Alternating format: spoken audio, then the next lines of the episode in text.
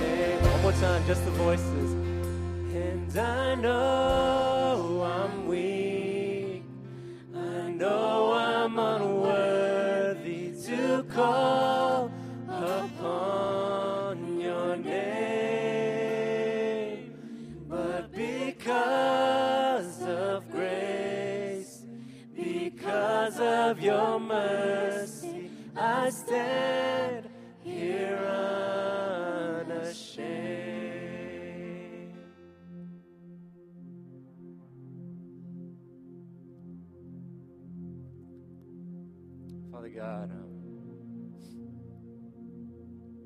man, we know we are we're nothing special. You know, we're your creation, and, and even as we live life, um, all the things that we may accomplish, you know, that's great in the eyes of the world is is nothing. You know, it's just it's like dust in the wind, Lord. But um, we know that just knowing how small and how um, weak we are, that's where you can come in, Lord, and you show your power, you show your mercy, your strength, and just um, through your Spirit, Lord, you are the one who enables us. You are the one who um, empowers us and encourages us, Lord. That's why we don't have to be embarrassed, Lord. We don't have to be ashamed, you know, thinking about our own weakness and our own sinfulness because we have a great God who's got our back and who's, who's um, you know, working in our lives and setting the path ahead of us, Lord. And so we're not ashamed, Lord. We are just uh, uh, joyful and happy to be loved by, by you, Lord. So, Lord, just as we continue to ask your Spirit to come into this place, Lord, would you just bless this time? Would you bless this room? And, um, the rest of the service, Lord, a fellowship time and, and a message that's going to be spoken to us, Lord. We ask that you bless it. Your Spirit would come and just move mightily, Lord, in our lives. So we thank you, Lord, for this time. We want to just praise you and bless you and lift this time up to you. Jesus' name we pray. Amen. And if you guys would um, spend the next couple minutes just saying hello, fellowship time.